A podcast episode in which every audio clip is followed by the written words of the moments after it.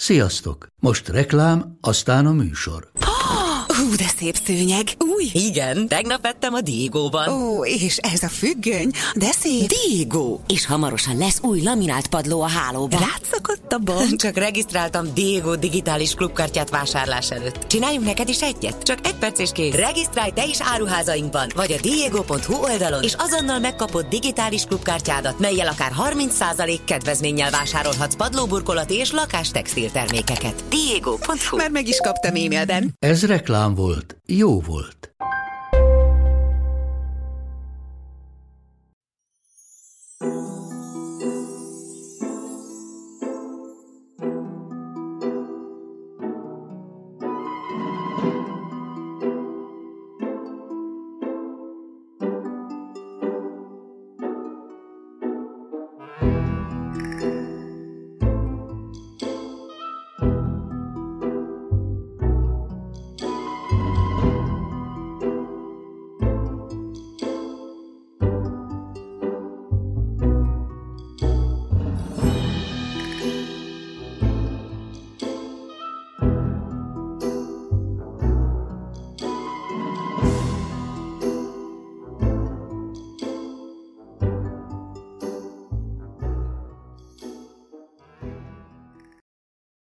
Figyelmeztetés!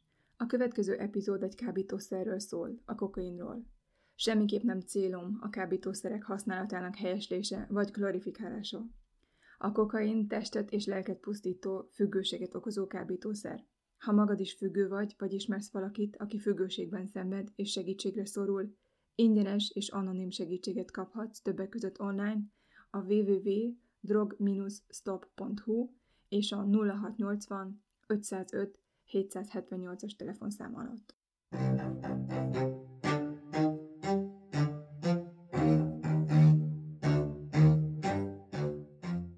Sigmund Freud még mindig erősen polarizál. Zseni volt, vagy sarlatán? A kokainnal való intenzív foglalkozás és az ezzel kapcsolatos önkísérletezés egy dicstelen fejezet Freud életében. Tölts velem néhány percet a kokain kutató Sigmund Freuddal. 1884. január 1-én a majdnem 28 éves fiatalember állásba lépett a Bécsi Közkórház idegosztályán. Freud tulajdonképpen szövettani és agykutatóként akart befutni, de korai támogatói a két témában való kiemelkedő tehetsége ellenére is lebeszélték erről. Anyagi helyzete, de zsidó származása miatt is, ami jelentősen megnehezítette egyetemi karrierjét. Neurológiai praxisával azt remélte, hogy más zsidókat hoz majd betegként. Egy nappal azután, hogy elfoglalta állását, egy Mártának, későbbi feleségének írt levelében megjegyzi. Az idegbetegek anyagát, amire szükségem van, most nem találom. Dr. Max Weiss rossz indulatból elbocsátotta az idegbetegek többségét, és valóságos krampuszokat hozott be. Elhasznált, nyomorult öreg embereket. Ezt inkább most nem kommentálnám. A mennyasszonyával, Mártával folytatott, néhány éve újra szerkesztett és kiadott levelezés Sigmund Freudot életének egy bizontalan szakaszában mutatja be. A kokainnal való önkísérleteit, a neurológusként való kezdeteit, kegyetlen ambícióit és az elszegényedési félelemtől gyötört lelkét. Mielőtt Freud kidolgozta volna a pszichoanalízist, többek között a kokain hatásait is kutatta, saját maga és páciensei körében is. Ez nem volt mindig sikeres, de Freud a lokál anasztézia, azaz a helyi érzéstelenítés egyik úttörője lett.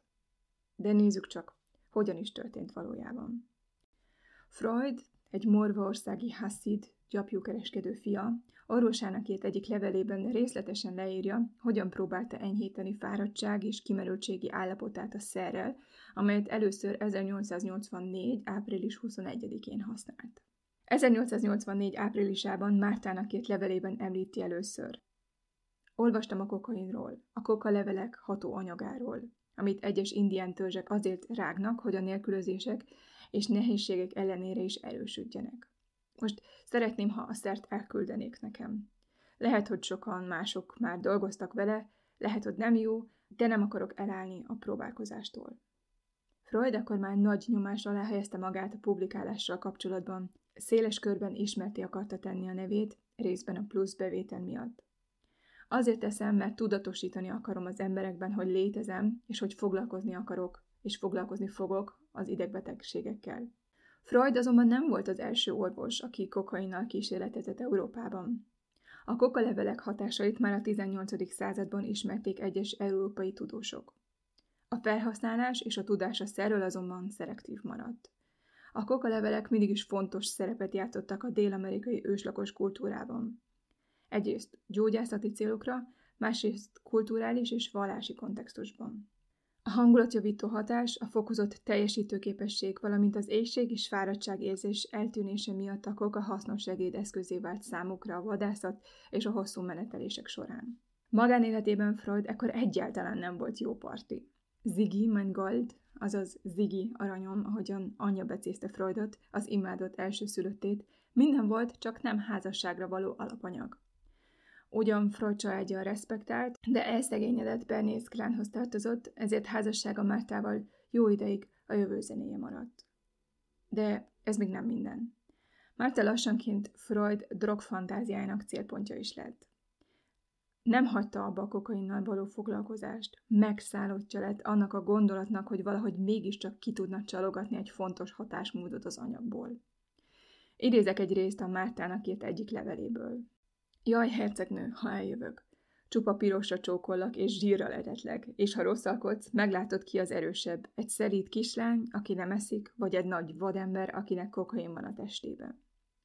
A legutóbbi súlyos zaklatottságomban megint kokaint vettem be, és csodálatosan emelte a hangulatomat. Most éppen azzal vagyok elfoglalva, hogy irodalmat gyűjtsek ennek a varázsdrognak a dicséretére.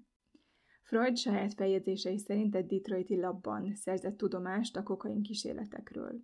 Itt olvasott cikkeket a kokain sikeres alkalmazásáról a morfiumfüggők elvonó kúráján. A kokain, mint mondta, elnyomja a morfium utáni vágyat, és csökkenti az elvonás során fellépő súlyos elvonási tüneteket. Ahogy Freud és mennyasszonya Márta levelei dokumentálják, már az 1880-as évek közepe előtt, és így a kokain kísérletei előtt leírta morfiumfüggő barátja, a fiziológus Ernst Fleischl von Maxo szánalmas állapotát. Amikor felfedezte ezt a cikket, azonnal Fleischlre gondolt, remélve, hogy a kokain segíthet neki. Így aztán a 880-as és 890-es években a kokain farmakológiai hatásait vizsgálta saját magán és betegein. Azt remélte, hogy orvosként és tudósként is megállja a helyét. Kezdetben nagy sikerre számított a szívbetegségek és az ideggyengeség kezelésében, különösen a morfium megvonás nyomorúságos körülményei között. A fiatal Freud a kokaint azonban nem csak stimulációra, hanem helyi érzéstelenítésre is ajánlotta, amire valóban jó volt. Tudását Kyle Kolla szemésznek adta át, aki nagy sikerrel használta a kokaint a szemműtétek során a felszíni érzéstelenítéshez. Így Freud úttörőjévé vált a kokain helyi érzéstelenítőként való használatának. 1884. júliusában saját kísérletei és a kokain kezelés első látszólagos sikerei után összeállította a Kokáról című áttekintő cikket, amelyben lelkesen számolt be a kokain orvosi hatásairól, és amely először a Zentralblatt für Gesamte Therapie című labban, később önálló kiadványként jelent meg. Ebben Freud a kokaint a hisztéria, a hipohondria és a depresszió gyógymódjaként valamint a morfium függők számára ígéretes gyógymódként ajánlotta. Az anyagra vonatkozó himnikus, euforikus szövegével, amely az önuralom növekedését, valamint az erőteljesebb és munkaképesebb érzés okozta, Freud közvetve elindította az első nagy kokain hullámot Európában és Amerikában. Ennek a pamfletnek azonban több gyenge pontja is volt. Egyrészt Freud főforrásai egy kokaingyártó cég promóciós kiadványai voltak, továbbá nyilvánvalóan nem olvasta az általa idézett más forrásokat. Egyébként a Darmstadti székhelyű Merck gyógyszergyártó cég 1862-ben kezdte meg a kokain szabadforgalmú értékesítését. Freud kollégája és jó barátja Ernst Fleischl egy boncolás során megvágta a kezét. Sebe elfertőződött, és az egyik hüvek ujját amputálni kellett. Ennek következtében élete hátralevő részében az amputált csonk fájdalmától szenvedett, hüvelykujjának amputálása után erősen morfium függővé vált. A kokain iránti eufóriájával Freud a végső romlásba taszította barátját. 1884-től kezdve azt ajánlotta neki, hogy kúra-szerűen szedjen kokaint. Azonban megfigyelte, hogy barátja egyre rosszabbul érezte magát, s hogy már nem csak a morfiumra, hanem kokainra is nagy összegeket költött. Freud a legjobb szándékkal, de súlyos gondatlanságot követett el, amikor kokainra szoktatta Fleischlt, hogy gyógyítsa függőségét. Fleischl folyamatosan növelte a dózisát, és elérte azt a szintet, amikor már halucinált, és téveszmék uralkodtak el rajta, mint például, hogy fehér kígyók kúsznak a bőrén. 1891-ben bekövetkezett gyötrelmes haláláig politoxikomániában szenvedett. Azt azonban, hogy Freud mennyi kokaint használt és mennyi ideig nem lehet biztosan megmondani. Ami biztosnak tűnik, és ami a levelezésből is kiderül, hogy Freud egészen az 1890-es évekig rendszeresen fogyasztotta a varázsdrogot. Különösen az előadások előtt, amelyeket így élénkebbé és szabadabbá tudott tenni, és a depresszív lelkiállapotok enyhítésére szedte az általában vízben feloldott anyagot. Újra és újra elküldte Mártának és barátainak is postán a kokát, ami nagylelkű cselekedet volt megszorult körülményeihez képest, hiszen egy gram ára elnyelte havi fizetésének egy tizedét. Idézett egy leveléből.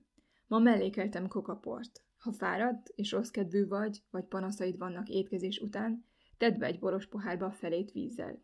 Hogy működik-e rajtad, és hogy hogyan, azt nem tudom. A hangulatra gyakorolt hatás annyira különböző, az égségre és a fáradtságra gyakorolt hatás nagyon általános. Freud tehát valószínű, hogy a 880-as évek közepétől a 890-es évek közepéig használta a kokaint. 40 éves korára abba hagyta a használatot, és megírta a pszichológiai mesterműveit, amelyek aztán halhatatlanná tették őt. A Freud kutatásban azonban mindmáig vitatott, hogy kokain függőségének hosszú távú következményei befolyásolták el későbbi elképzeléseinek minőségét. Miután abba hagyta a kokain használatát, a pszichoterápia új kutatási műfajának területére lépett. Idővel kifejlesztette saját módszereit a tudattalan feltárására, amely pszichoanalízis néven vált világhírűvé. Hogy Freud kokain függő volt. A kutatók hevesen vitatkoznak ezzel kapcsolatban. Tudjuk, hogy erős dohányos volt, de vajon rákapott volna a fehér porra? Anna Lindemann, egy Freud kutató véleménye szerint Freud nagyon jól tűrte a kokaint, valószínűleg különleges fiziológiája is volt. Láthatóan teljes mértékben élvezte a stimuláló és eufórikus hatást, ami őt munkaképessé tette. Valószínű, hogy soha nem vált függővé. Más kutatók azonban nem osztják Lindemann véleményét. Híres könyvében az álomfejtésben Freud szelíd bűntudatot fogalmaz meg meggondolatlan kezelési módszere miatt. A kokain ajánlása, mert 1885-ben tőlem származott, ugyancsak komoly hányásokat hozott nekem. Egy 1895-ben meghalt kedves barátom halálát ez a szer sietette. Megjegyzés Fleischl valójában 1891-ben halt meg. Aztán 1936-ban, három évvel a halála előtt pedig ezt írta. A későbbi koka műveket soha nem lett volna szabad kiadni. Tragikus iróniának tűnik, hogy a függőség téma Freud számára az utolsó pillanatig jelen volt. Freud, aki évtizedekig szenvedett nikotinfüggőségben, nagyon erős dohányos volt. Saját elmondása szerint naponta akár 20 szivat is elszívott. Kuwait természetesen. Amíg utazni tudott, kedvenc szivarjait maga hozta haza. Később barátait és kollégáit bízta meg ezzel. A szivarozó és pipázó Sigmund Freudnak már a 30-as évei közepén voltak szívproblémái, amelyeket ő maga is a dohányzásnak tulajdonított. Aztán 67 éves korában rossz indulatú daganatot fedeztek fel a szájüregében. Diagnózis álkapocsrák. A pszichoanalízis atyának 33 műtéten kellett átesnie, de továbbra is töretlenül dohányzott. Végül csak nagy erőfeszítésekkel tudott enni, inni és beszélni. Számos műtét ellenére állandó fájdalmakkal küzdött. A morfium veszélyének tudatában azonban elutasította a fájdalomcsillapítóval való kezelést. Freud naplójának utolsó bejegyzése augusztus 25-én kelt. Mindössze egy szó. Kriegspánik, azaz háborús pánik. thank you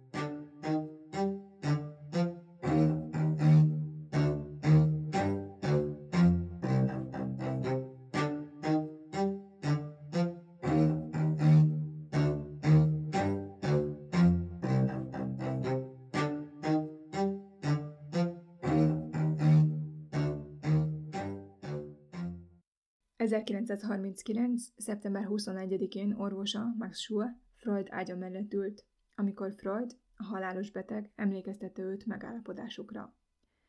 Megígértette Schurral, hogy nem hagyja őt cserben, ha eljön az idő. Ez már csak kínszenvedés, és nincs értelme, mondta Freud, aki ekkor már beszélni is alig tudott.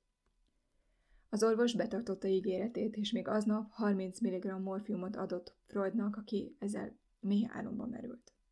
Sue ezt másnap megismételte, ekkor Freud kómába esett, ahonnan soha többé nem ébredt fel. Sigmund Freud 1939. szeptember 23-án, Jom Kippurkor, az engesztelés napján, hajnali három órakor halt meg. Freud himnusza a kokáról 1884-ben jelent meg. Alig két év múlva, 1886-ban bukkant fel a piacon a Coca-Cola. A világ máig vezető üdítőitala ekkor kapta az akkoriban rendkívül divatos és vonzó nevet. Érdekességként megemlíteném, hogy felfájás elleni szerként került a piacra az akkoriban alkohol és kokain tartalmú ital. Az attágító következő epizódjában a Coca-Cola sötét történetéről, amelyet a cég szeretne elhallgatni, és egyéb erős függést okozó élelmiszerekről lesz szó, amelyek a 20. században teljesen legálisak, és ezzel brutálisan veszélyesek voltak. Ennyi volt az attágítás mára, remélem tetszett ez a rész. Az Instagramon posztoltam fényképeket és linkeket Freudról, eredeti videókkal és fényképekkel. Keresse az Attágító podcastra, ott várom kommentjeidet, hozzászólásaidat.